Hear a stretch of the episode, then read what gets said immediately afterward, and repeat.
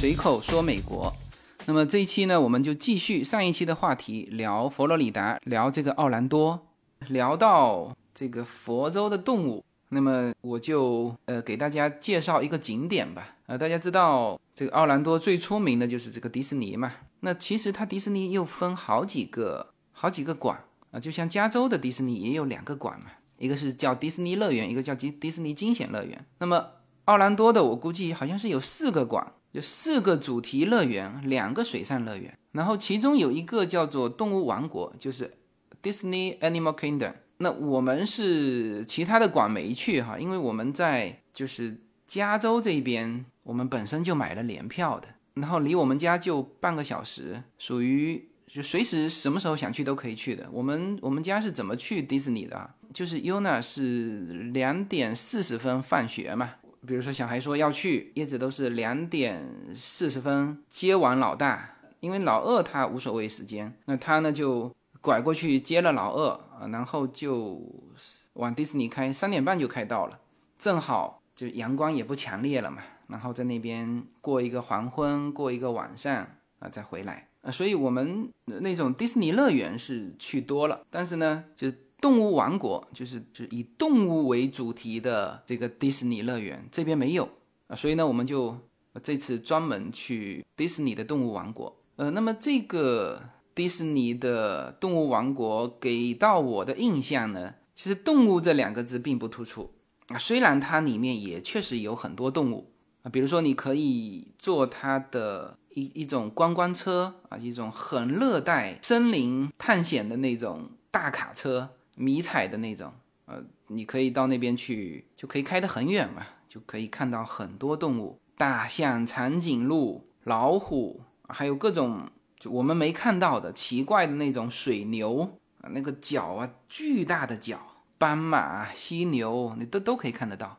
但是呢，其实这个乐园突出的还是迪士尼，什么意思哈？它和就我原来的感觉就是，可能是一个更好的动物园，就进去主要是看动物的嘛，是吧？结果我发现进去还是迪士尼，什么意思哈？迪士尼最重要的几样东西，在这个乐园里面。还是凸显出来什么呢？比如说各种的秀啊，舞台剧、人工表演啊，里面表演动物的全是人，就人比动物多。所以我在里面看到一半，我就跟叶子说：“我说这哪是什么动物王国啊？这个这这明显都是就是迪士尼嘛！啊，特别是到了晚上，这个各种的这个灯光啊，这个 Animal Kingdom 的最中间有一棵大树，就人工的大树。”树干上有，呃，主要是根啦，巨大的根刻了三百多种动物。然后呢，一到晚上，它这个灯光秀啊，主要是围绕这棵树，就是每一个根部刻的这个动物，用灯光的效果啊，让它复活。就是然后呢，播一段影片，他们这个设计是极其的呃精细的哈，就是原来刻的这个呃这个形象，它灯光打过去也就是这个形象，然后呢。大家就只看到灯光打过去的这个形象嘛，然后他就慢慢站起来，然后就呃形成了一个就一段的一段的这个视频啊，灯光视频，就是就这些东西是这个景点啊比较突出的，就是还是结合了迪士尼自己本身的这种擅长的，呃，然后就是各种器械嘛，在那边也还是玩器械玩的比较多，那呃，然后呢就是各种的这种空间啊。比如说，很现在最热的，也是里面排队排的最长的，就是这个《阿凡达》的这个这个乐园啊。我们我们在那边排了一个半小时的队，其实就坐着他们的船嘛，去里面呃逛了一圈，就无非是我们《阿凡达》电影里面看到的那些布景嘛。哦，还有那个水上的那个表演，那那个也是很值得去看的。但是这一切的一切，就是说还是。就你看见的还是迪士尼，只是说它的主题是动物，然后衍生出来的这个这各种表演都是以动物为主题的啊！你要做好这个心理准备哈，就不是说过去去想看真的动物，当然真的动物也有啊，但是精彩的并不是那些动物啊。那么关于迪士尼乐园呢，因为我之前在加州的时候讲过多次啊，那么在在这里呢就不再重复多说了。呃，上一期。聊佛罗里达的时候也说过啊，这个其实其实这个奥兰多啊就是一个大乐园。奥兰多除了迪士尼之外，那还有各种各样的呃乐园，然后奥兰多的酒店业也特别发达。然后我们在奥兰多住的这个酒店呢，就它这酒店内部这个设施啊，也是极为完善的。你像比如这个水上乐园，呃，我在奥兰多住了三天吧，那我们住的酒店几乎下面都有一个巨型的这个水上乐园，因为奥兰多乐嘛，那么几乎可以做常年的这个水上活动啊，特别是小孩。所以稍好一点的这个奥兰多的酒店啊，都有或者叫中央，或者在旁边就有这么小孩玩的这种水上乐园，很大。那么像这个规模哈，我我们是在加州经常去一个室内的水上乐园，那那个是叫 Great Wolf 大蓝屋嘛，呃，那个水上乐园算是啊，说是加州最大的水上乐园。但是那个是室内的，呃，在奥兰多我们住过的这个酒店下面的这个水上乐园，我看这个规模都不比那个 Grey Wolf 小，所以整个的奥兰多就是一个大旅游城市，然后小孩子也可以在那边度过整个暑假的哈。然后上一期节目呢，就有一个听友在我下面给我留言嘛，他说你既然说到这个佛罗里达州。他说：“正好有一部影片叫做《佛罗里达乐园》，你要去看一下。”然后我还真看了一下这一片，呃，很棒的一部电影。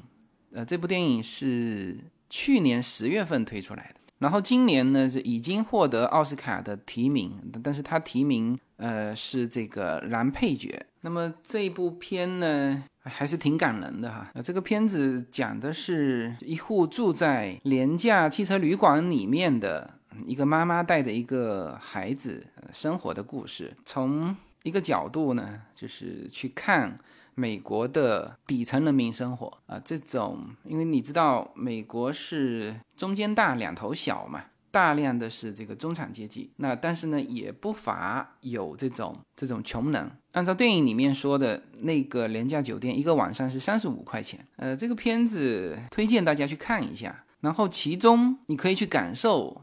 奥兰多的，但这部片就在奥兰多拍的，他拍摄的地方就是迪士尼旁边，就他们想表现的这种反差就是一墙之隔啊。当然说是一墙之隔了，那实际上迪士尼乐园是极其之大，迪士尼乐园旁边就是这个廉价的汽车旅馆，在电影里面它叫做魔幻城堡，那么实际上就是这个廉价廉价的汽车旅馆。那么廉价的汽车旅馆。在当地呢，它不仅仅是说给到游客住哈，那是呃，但是呢，电影里面也说到了，就大量的是这个付不起正常月租金的呃这部分家庭就住到了廉价旅馆里面去了。就是嗯，这个可能我们国内的朋友听起来会不太理解哈。呃，就关于这个穷人住旅馆的这个问题，我们曾经跟我们的朋友讨论过。就是当时，因为我这朋友有有跟我们说起说，呃，很多美国最穷的人，那当然这个流落街头的那个属于再低一个等次哈，这个属于流浪汉了。流浪汉往往是单身嘛，那如果有家庭的，就大量的是挣扎在这个廉价的汽车旅馆。那我当时也很意外嘛，我说，哎，我说不会吧，我说。这么穷的人，你说这么穷的人，他为什么会去住旅馆呢？旅馆他按照每天结算嘛，是不是？你比如说，你就以这个影片里面的三十五块钱，在奥兰多租金一千块钱，我觉得肯定要比在加州租的好啊，是是吧？加州这个一千块钱拿出去也能住的不错，就是月租金的话，我说他为什么要拆得散散的，一天一天去付那三十五块钱呢？呃，我那个朋友说，他说你不知道。他说：“美国的穷人是真没钱，就是他只能一天一天付那三十五块钱，啊，甚至更便宜嘛。就是他的这个经济周期啊，就是他赚的钱，他拿的就不是什么月薪、什么周薪啊，他就是今天打一点工，明天打一点工，他只能一天一天付得起啊这种旅馆的钱，就他只有这个日结的能力。”我其实就当时跟我那个朋友交流，这个这个交流，我印象当中是两年前了。我当时还是不理解，我说那如果这样，那不是资助他一笔钱？那去哪里社会机构资助他一笔钱？比如说，那无非是差这个一千块钱启动嘛，是不是？呃，你有一千块钱，你就可以住到比较像样的房子里面去。然后呢，你正常的每天不是这个三十五块钱积累积累积累下来，你第二第二个月的月租不就又有了吗？我那个朋友告诉我说，不是这样的。就不是只差这一两千块钱的问题。他说，这些人呢，整个的状态，他就是处于朝不保夕，没有人敢把房子租给他们。你就算借给他一千块钱，好，这个月的月租他有了，他下一个月月租也未必能够周转得出来。就是说，这些人他的收入情况，他没有办法稳定到每个月去结算。呃，关于他说的这一点，我是理解了好久。才能够慢慢理解过来。之后我还看了一个，我印象是香港的一个富豪，就是他当时坚信一个什么信念呢？就是只要能努力啊，就算是从最底层也能慢慢爬出来。所以他当时做了一个实验，就是他自己本人哈，这个香港的这个这个企业家这个富豪，他呢就是完全不用他自己的钱之前的钱哈，然后呢和香港的最底层的。这个平民每天一起去打工，去每天去赚那个一点点的那个，就是靠靠劳动吧。那么去住香港的那种就胶囊的那个屋子，结果好像试了几个月吧，他最后承认失败了。他说确实爬不出来，就是他每天赚的钱，除了吃饭付他那个胶囊旅馆的那个钱之外就没了啊。他靠原来的那些。这个聪明才智在这种状态下是完全发挥不出来，因为你就是没法有积累，你每天要吃饭，每天要睡觉，是吧？就是处于这种日结的这种状态。那么这个就是我现在翻回头看到这一片佛罗里达乐园的时候，就是我我会理解这种状况。所以当时关于这一片的评价引申出来的思考就是什么呢？叫做贫穷是治不好的遗传病。这个这不仅是。这一代人，下一代，他的整个思维模式还是这种不稳定感，就是他父母的不稳定感就会带给这个小孩嘛。那那我就以这个影片中的这个主角来来说这个观点哈，就是因为他妈妈单身妈妈嘛，收入也不稳定，然后呢带着孩子就是寄居在这个廉价旅馆，然后他给孩子带来的就其实是一种不稳定感。那么这种不稳定感，孩子长大之后呢，他自然而然就遗传了这种不稳定感，他习惯了啊，今天有钱就赚，就是他始终没能够建立起一个稍微长期的计划，这就是我刚才说到的，从日结到月结，就是你说月结嘛，他要规划嘛，是吧？哎，我至少这个月我要存够下个月的房租，那这这里面要有一个计划。这这当然普通人都能做得到，我们所有的人，中产阶级，甚至是普通的人都能做到，就是手上有一一点点余钱，愿意这样的周转嘛，是吧？但是对于最贫困的人，他们是做不到。美国也一样啊，所以这一片今年才会有可能提名这个什么奥斯卡这个最佳男配角，就是太多的反差，同样是孩子。一墙之隔，那边的迪士尼乐园里面的孩子是一种什么状态？他这边的孩子是一种什么状态？这就是对比呀，反差呀，是吧？同样都在奥兰多，是吧？奥兰多是一个大乐园，他们所住的这个廉价旅馆名字也起得非常好听，而且他那个旅馆还很漂亮，就大家真的是可以推荐看一下这一片。嗯，我们在奥兰多看到很多这个样子的旅馆，我我当时乍一看，哎。我说，好像我们住的旅馆也是粉刷成这种颜色的嘛，就是粉红色。它影片里面的那个是粉红色的，就略带紫色的粉红色啊的一个一个旅馆，是奥兰多常见的这种建筑。但是当然它就没有什么中央的水上乐园啊，什么什么什么都没有。哎啊，这个廉价旅馆又起了一个非常好听的名字，叫做魔幻城堡啊，实际上就是。就是一个廉价旅馆，六岁的小女生每天在这个旅馆就当小混混啊，然后又又交往了几个呃同样年纪的小孩，然后从小孩的视角去去讲这个故事，呃，确实看起来就是它的画面很温馨，但是画面越温馨，呃，你的感觉的那个反差，你感觉心里的那种沉重就就越震撼。OK，那么这个这个是穿插，呃呃，推荐一个影片啊，至少从这个影片，大家可以去看到奥兰多的天气、奥兰多的植物、奥兰多的风景啊，就是跟那个影片里面是一模一样的，就在迪士尼乐园旁边拍的。那当然，他拍的是贫民窟哈，拍的是最底层的，属于就略带人文片。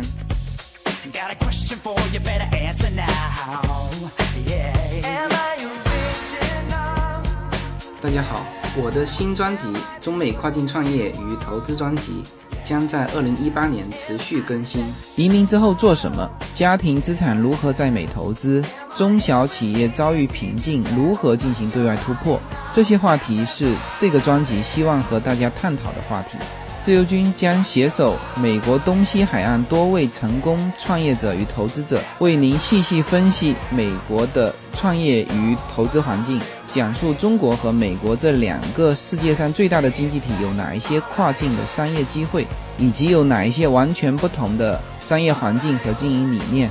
如果您需要自由军和二十多位成功的美国创业者和投资者成为你的智囊团，那么加入我们吧。当然，关于这一片呢，就很多人在一些评论当中会展开一些思考。然后，其中就有我刚才说到的这个贫穷是治不好的遗传病。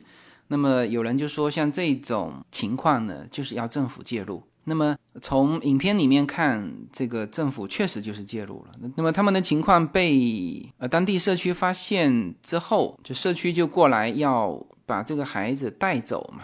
就社区的这些义工要把这个孩子带到其他的家庭去领养，因为这个时候。作为政府，就是你成人，你有那个也是年轻的妈妈，二十几岁，你有工作能力，你就应该去去工作。但是小孩子你养不活，那我社会来养。所以这个时候就社会就出面了，他需要给到这种孩子一种稳定感。小孩子为什么要每天上学啊？他其实某种程度上是一种稳定感，有有这么。长期的规划啊，一个学期你要学成什么样，是吧？这个都是就孩子成长过程当中需要的。呃，关于这个稳定感呢，我的思维又跳跃到我刚来美国不久的时候，我和一个朋友啊，这个关于是是租房好还是买房好，呃，但是有过一次讨论。那么我当时从经济的角度就说，你看整个算下来，那当然是租房划算嘛。呃，当然，这个是在不考虑房子涨价的，呃，这个情况下，啊，那他的观点是还是要买房。他说啊，你当然刚到这边，你不知道自己该住在什么样的城市，你可以租房去去摸索一番啊，这个他是同意的。但是他说，你长时间长久之后，就算是买房从经济上不划算，你也要买房。为什么呢？他说，特别是你这样子有孩子的家庭。自己的房子会给孩子一种稳定感啊！如果你老是租房子，孩子小是没感觉啊，但是他稍微长大一点，他也会知道哦，这个房子是是不是我的？然后你在租的房子，你基本上不会去装修啊，去倒腾这个房子嘛。那如果是买的房子，你就会往里面不断的投资。那事实上就是稳定了才会这样嘛，是吧？那这一切一切都会给孩子稳定的感觉，哎，他当时说到这一点，那我倒是当时所有的他说的因素里面，我觉得这个因素当时是打动我了，所以这个就是说孩子的稳定感。那么美国按照这一片里面拍的这种情况，其实事实上绝大多数的家庭呢，如果是这种赤贫的家庭。这个孩子啊，必须政府来管，他才有可能长大了之后能够脱离这个这个阶层啊，这个阶级。就是政府如果不介入，这个孩子长大就和他父母一模一样。那那我看一个评论，就是说说中国的孩子为什么没有这个问题？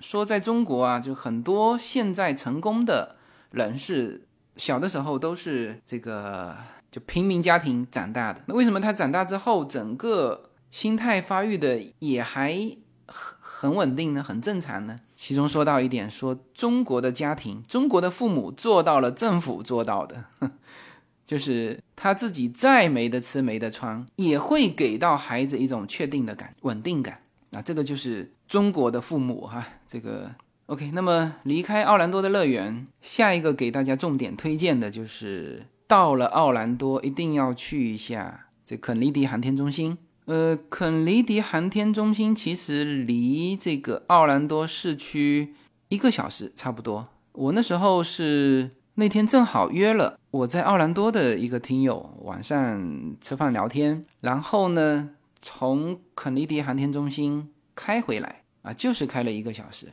呃，说到肯尼迪航天中心，就必然要提到这个拉萨，就是这个美国航空航天局，因为。我们进肯尼迪航天中心的门口就写着拉萨，然后里面的所有的设施，啊，包括卖的纪念品啊，全部是拉萨。那么美国航空航天局呢，其实不仅仅在这个佛州肯尼迪航天中心，只是它的一个一个中心。像比如说我们六月份要去的这个德州的，也有一个中心，那就在休斯顿旁边，叫做。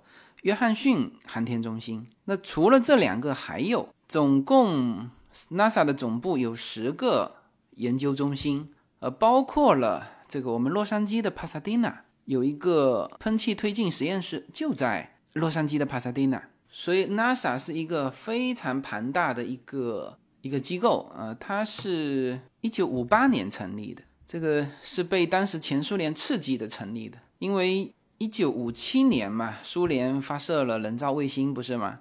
然后美国赶紧跟进。一九五八年七月二十九号，当时是艾森豪威尔签署了一个叫做《美国公共法案》，啊，才成立了这个拉萨。然后这个地方为什么叫肯尼迪航天中心呢？啊，其实是两个原因啊，就是当时一九六二年的时候，是肯尼迪宣布这个美国要。要实施这个登月计划，就是载人登陆月球，然后往返。呃，我们在肯尼迪航天中心的时候，就专门有一个项目嘛，游览车，呃，经过这个航天中心里面的几个发射塔，最后是到了就阿波罗呃登月计划的当时的一个指挥中心。呃，那个指挥中心现在已经被改造成为一个，就是就类似一个观众可以参观的。一个场景就是原来指挥中心整个就操作台面，包括当时的大屏幕，呃，包括所有的设施，呃，在这个指挥中心的旁边呢，就建了这个看台。那么所有的游客哈是从这个看台就坐在这个等于是指挥中心的上面啊，然后呢，就下面就开始实景这个模拟当时。这个火箭发射的情况，就阿波罗登月的时候，这火箭发射的情况，当时是土星五号好像。那么在进这个屋子之前，就更多的一批一批的人是先在外面等嘛。那我们也在外面等。那这个时候呢，他就开始播这个相当长时间的视频，那就把这段历史就很好的演绎了一遍，就是当时前苏联怎么。啊，先发射了卫星，然后导致美国成立拉萨，然后我印象非常深，就是当时的肯尼迪就面对大众做了一个演讲，就宣布美国要实施这个登月计划。他当时说：“We choose to go to the moon, not because they are easy, but because they are hard。”这个特别是 “We choose to go to the moon” 的时候说了三遍。啊，确实，这个现场啊会被鼓舞起来。就是我们要去月球，我们要去月球，我们要去月球，不是因为它很容易，而是因为它很难。But because they are hard，所以就在他手上，等于是批了这个登月计划，而且他明确了时间，说在六十年代。结果他这番演讲是一九六二年。演讲的，然后也批准了这个登月计划。结果他一九六三年就被刺杀了。所以为了纪念肯尼迪，就把这个航天中心就命名为肯尼迪航天中心。因为这个航天中心主要承担的就是登月计划。没有什么能够阻挡的向往。人生是一趟旅程，精彩的是沿途的风景。大家好，二零一八年我将继续和大家相遇在随口说美国。这个专辑的播出时间是北京时间的周五下午，每周一期，不见不散。那么大家除了听我的音频节目之外，也欢迎大家登录我的微信公众号，公众号的名字是无限空间。当然，大家还可以关注我的新浪微博和今日头条这两个平台的名字也是随口说美国。移动互联网的神奇之处就是可以把同类的人拉得很近，天涯若比邻，世界地球村。让我们享受这个自由连接的世界吧。盛开着永不凋零蓝莲花。那么，关于这个登月计划，美国的这个阿波罗登月啊，呃，不仅是在中国坊间呃流传的这个阴谋论啊，这个甚至美国自己这个全球各地吧，都流传着这个阴谋论，就是说美国其实一切都是为了对抗苏联，就是为了让苏联去投更多的钱在这个航空航天事业上，所以呢，他从公布这个什么登月计划到登上月亮。拍的所有的影片都是作假的，说美国登月的时候拍的那个片是在美国第五十五十一号区这个拍出来的，然后就各种质疑嘛，比如说说月球上是没有风的，但是呢，那个宇航员把美国国旗插在那里的时候，那个旗子啊，居然是被风吹的有波浪啊，这啪啪啪啪那种啊，这是一个啊，第二呢。我印象比较深的就是说那个脚印，大家记得吗？就我的一小步就是人类的一大步嘛，就是那个脚印，就就很多人质疑嘛，说那种脚印那么深嘛，你必须是有泥才踩得出那种脚印。就是所谓什么叫泥呢？就不是土嘛，就是里面含水分啊。我们知道踩到泥里面会深深的陷下去，是不是？抬起来的时候呢，因为有水分，所以它这个不会恢复，那就是。非常清晰的脚印，但是呢，月球上没有水呀，是吧？这两个是我印象最深的。这个 说美国一切都是在摄影棚里面拍的啊，是为了对抗苏联，嗯，就是诱导苏联去把大量的钱花在航天事业上，然后最后经济被美国击败了。呃，甚至美国人都写过一本一本书，很畅销的哈，就是我们从来没有登上过地球。这个。一九六六九年，其实美阿波罗十一号嘛，十一号是登月的，就已经是六九年的事情，一直这个争议维持到现在，就现在还有人说这个美国的当时的阿波罗登月就是拍出来的。然后针对这种大量的争议，这个拉萨美国航空航天局啊也不做任何的解释，就包括刚才说的那两个那么明显的。别人看起来的是漏洞，你这个月球上没有风啊，你怎么会旗子被风吹的啪啦啪啦啪啦的那种，是吧？再加上你月球上没有水啊，你怎么能踩得出这么深的脚印？那么这些问题，拉萨是一概不予解释。但是他做了一件什么事情呢？就是开放，就各个拉萨的这个研究中心啊，给你参观。你像这个肯尼迪航天中心，那是奥兰多除了迪士尼乐园之外最知名的。应该要去的景点，就是每天游客啊是太多了，是吧？就是我我开放你来参观，然后整个参观的过程呢，就是他就把这个实物搬出来给你看啊，比如说什么阿波罗十一号的这个登陆月球的时候用的这个这个登月舱，然后各种的宇航服，然后包括宇航员的日记就笔记，还有就是刚才说到的当时。发射这个阿波罗十一号的时候的整个的场景全部全景再现啊，那以及呃这个从阿波罗一号一直到阿波罗十三号，就是所有的这些东西给你公开出来，我也不解释，就是你得来我这里看啊，所以所以现在人家说了，这个关于阿波罗是否登月这个悬疑，为什么这个美国航空航天局就是这个拉萨的官员不出来澄清？其实是一个很棒的广告，就是你越是炒作，最后呢就是啊就越是有人去研究这一摊东西嘛，呃也是很好的一个科普，然后呢也是为他的这个呃开放的这个卖票的这些航天中心来做宣传。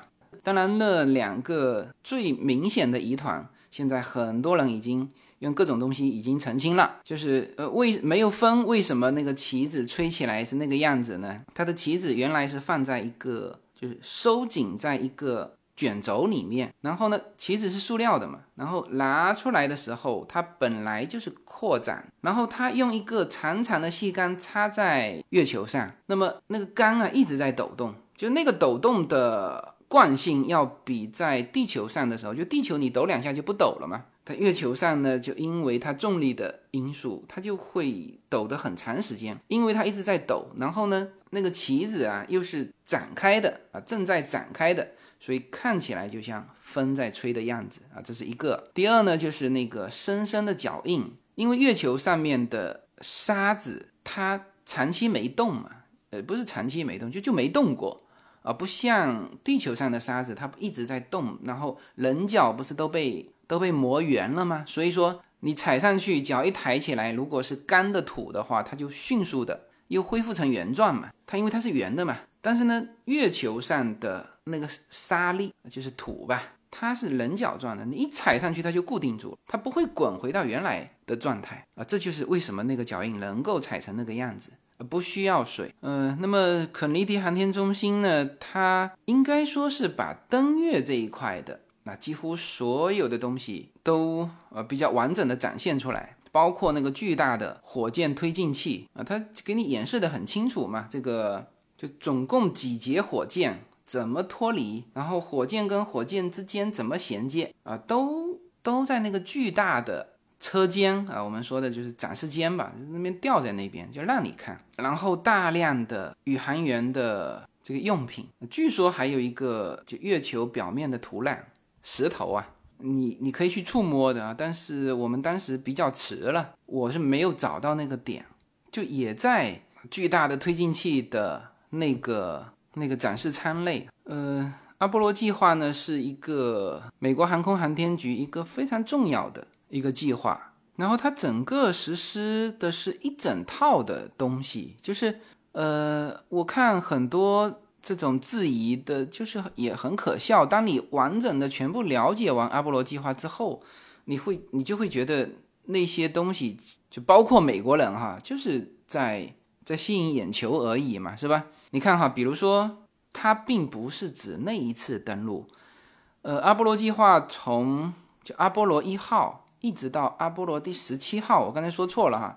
我以为是到十三号哈。十三号当时出了一个事故啊，后来被改编成一个电影，就叫阿波罗十三号，好像还是还是汤姆汉克斯演的。呃，九几年的时候吧，零零年之前的一一部作品。因为当时十三号是出事故了，但是除了这个十三号出事故，阿波罗是从呃，当然阿波罗一号也出事故了，阿波罗一号还死人了。三名宇航员丧生，就测试的时候还不是发射，就测试的时候爆炸了嘛，三个宇航员全死了。然后呢，就是阿波罗七号，阿波罗七号当时是这个环绕地球一圈啊，没有没有去做登陆。然后八号也是环绕月球，然后到九号的时候就开始做对接了。那么到十一号，就是大家所有的焦点针对的就是阿波罗十一号。登月的那一系列场景，这是我个人的一小步，也是人类的一大步啊！就那个脚印，各种质疑，还有那个那个国旗，后来那个国旗不见了，就是这个也是呃很多质疑美国是否登陆的另外一个证据。就是说你现在去看那个呃月球的表面，当时你插上那个美国国旗的阿波罗十一号哈，我再说清楚一点，阿波罗十一号当时插国旗的那个地方。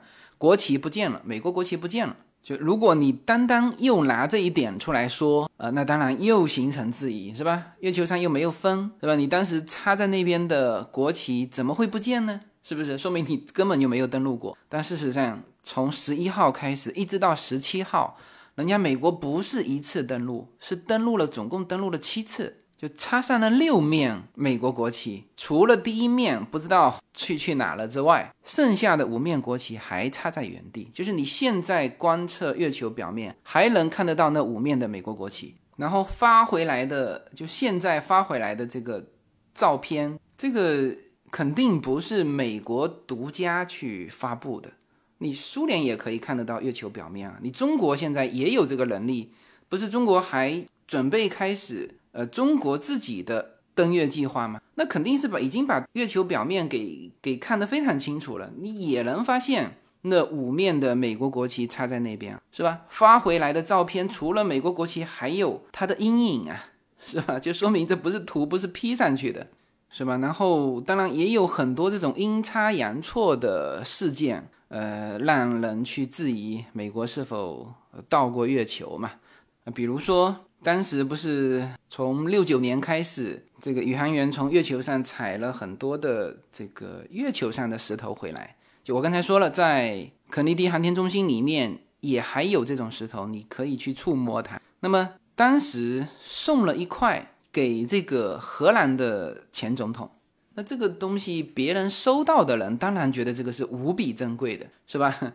小小的一块，是吧？月球上的岩石，哇，非常珍贵。但是实际上，美国人家采了一大把，哪个航天中心我估计都有哈。但是呢，对于被赠送的人，那肯定是国宝级的这种这种石头了。那么就是这个石头就辗转嘛，就被收进了荷兰国家博物馆。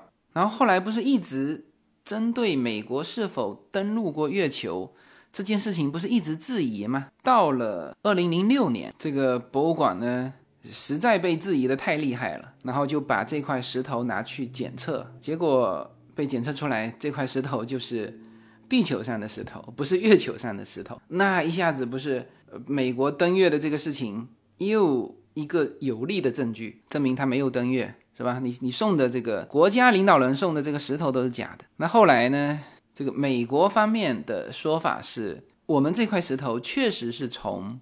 这个拉萨这边来的，不是说我这个领导人送你的时候就拿一块假的送给你，不是我送给你的时候，我以为是真的，但是呢，采集下来的这个月球的岩石就有几百块，就很多岩石啊被被置换了，就很多岩石是被这个研究人员借回家里之后就换了一块石头进来啊，这是美国的解释哈。呃，OK，那这些只是花絮了，这个大家。啊，可以从各种各样的科普文章当中去寻找这些故事，但是有一样很重要的证明，就是你现在看月亮的时候，除了那第一面的美国国旗丢掉了，剩下的五面还插在那里，这是最有力的证据。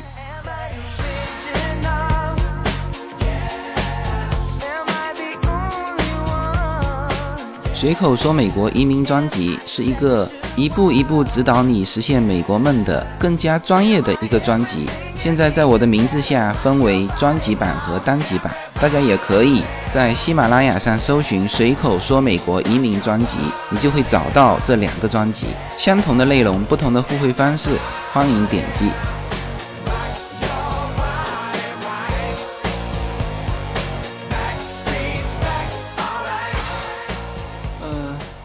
当时是四月四号去的肯尼迪航天中心。四月二号的时候，这个特斯拉的公司就是 Space X，呃，这家公司四月二号就在佛罗里达州肯尼迪航天中心发射了一颗卫星，通讯卫星。那么当时我们是很想去看的哈。呃，它这个发射卫星的时候啊，你可以购买门票。呃，它有专门的四个地方可以看火箭发射，有些地方你不用额外的再买票，就是你持有肯尼迪航天中心的这个门票，你就可以看。但有一些地方，就比如说发射台附近的，你要再加个几十块钱啊，就能在那边看这个火箭发射了。当然，其实你你如果不进那个肯尼迪航天中心，在很多地方都能看得见，只是说距离的比较远。你想想看，它是发射卫星、火箭整个上去，它这个和你这个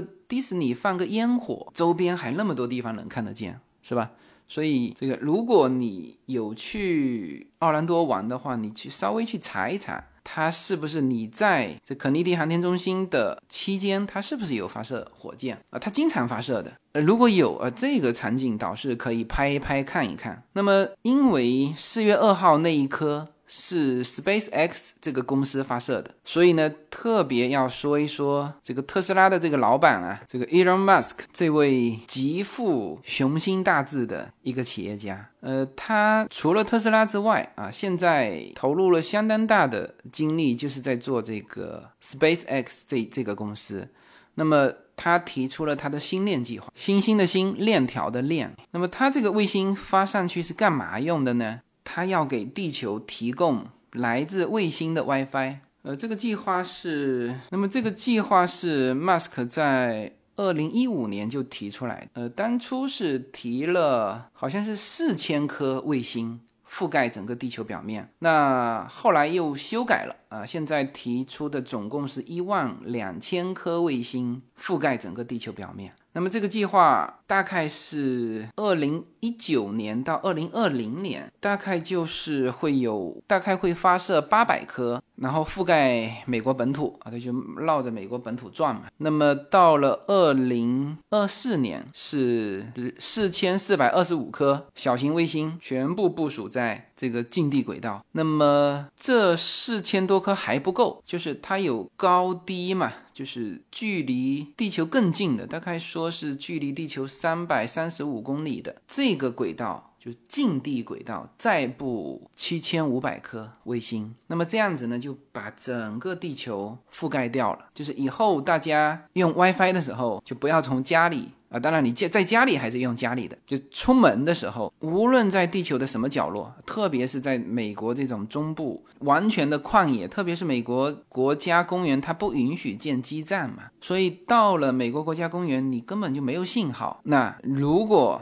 Musk 的这个这个计划成功，那到时候二零二四年我们还等得到哈？这个可以在美国国家公园刷这个 WiFi，然后用的还是卫星的 WiFi。啊，这是一个伟大的计划哈，然后就到时候中国的网民，就他是这样子，就是他会把账号和密码公布出来。比如说现在啊，现在已经发上去的这两颗，它的账号就是分别是 Tintin 钉钉 A 和钉钉 B，Tintin 嘛，T I N T I N，密码是 Martians 火星人。你只要收到这个它的钉钉 A。你输入密码就直接和卫星就连上了，所以人家说到时候中国的这个网民们就不用去翻墙了，因为它不通过地面基站到你的手机上，直接和你现在这个 GPS 是一样用的啊。GPS 大家知道，一出去你出门的时候就跟基站无关嘛，是卫星。OK，那么用这种方式你也屏蔽不了，所以人家说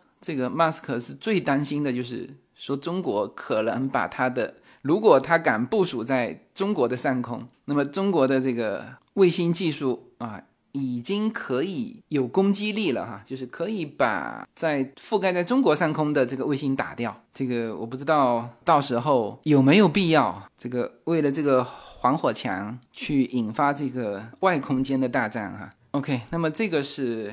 Musk 的这个星链计划很可惜啊，这个迟了两天，不然我就可以看到其中的一颗卫星的发射啊。不过后面机会还很多，它还得发射一万多颗嘛，是吧？大家有的是机会看到这个伟大的计划。OK，那么这一期是聊了我在 Orlando 去的这两个点啊，以及这两个点扯了一些他们。周边的故事，呃，最后闲扯几句奥兰多吧。整个佛州的餐厅呢，确实，呃，中餐比较少，亚洲餐都比较少。不过呢，我是强烈推荐大家，呃，吃一些当地餐。我在佛州吃西餐的时候，我满常情况下点那个海鲜餐的，因为它三面环海嘛，这个海鲜肯定不缺。然后我发现他那边的龙虾不贵，就正常一份龙虾的套餐，就是西餐的那个那个套餐嘛，就是里面含有龙虾，它不仅有龙虾，还有其他的海鲜，也就二十几块钱，好像，反正不会超过三十八块钱。我没有太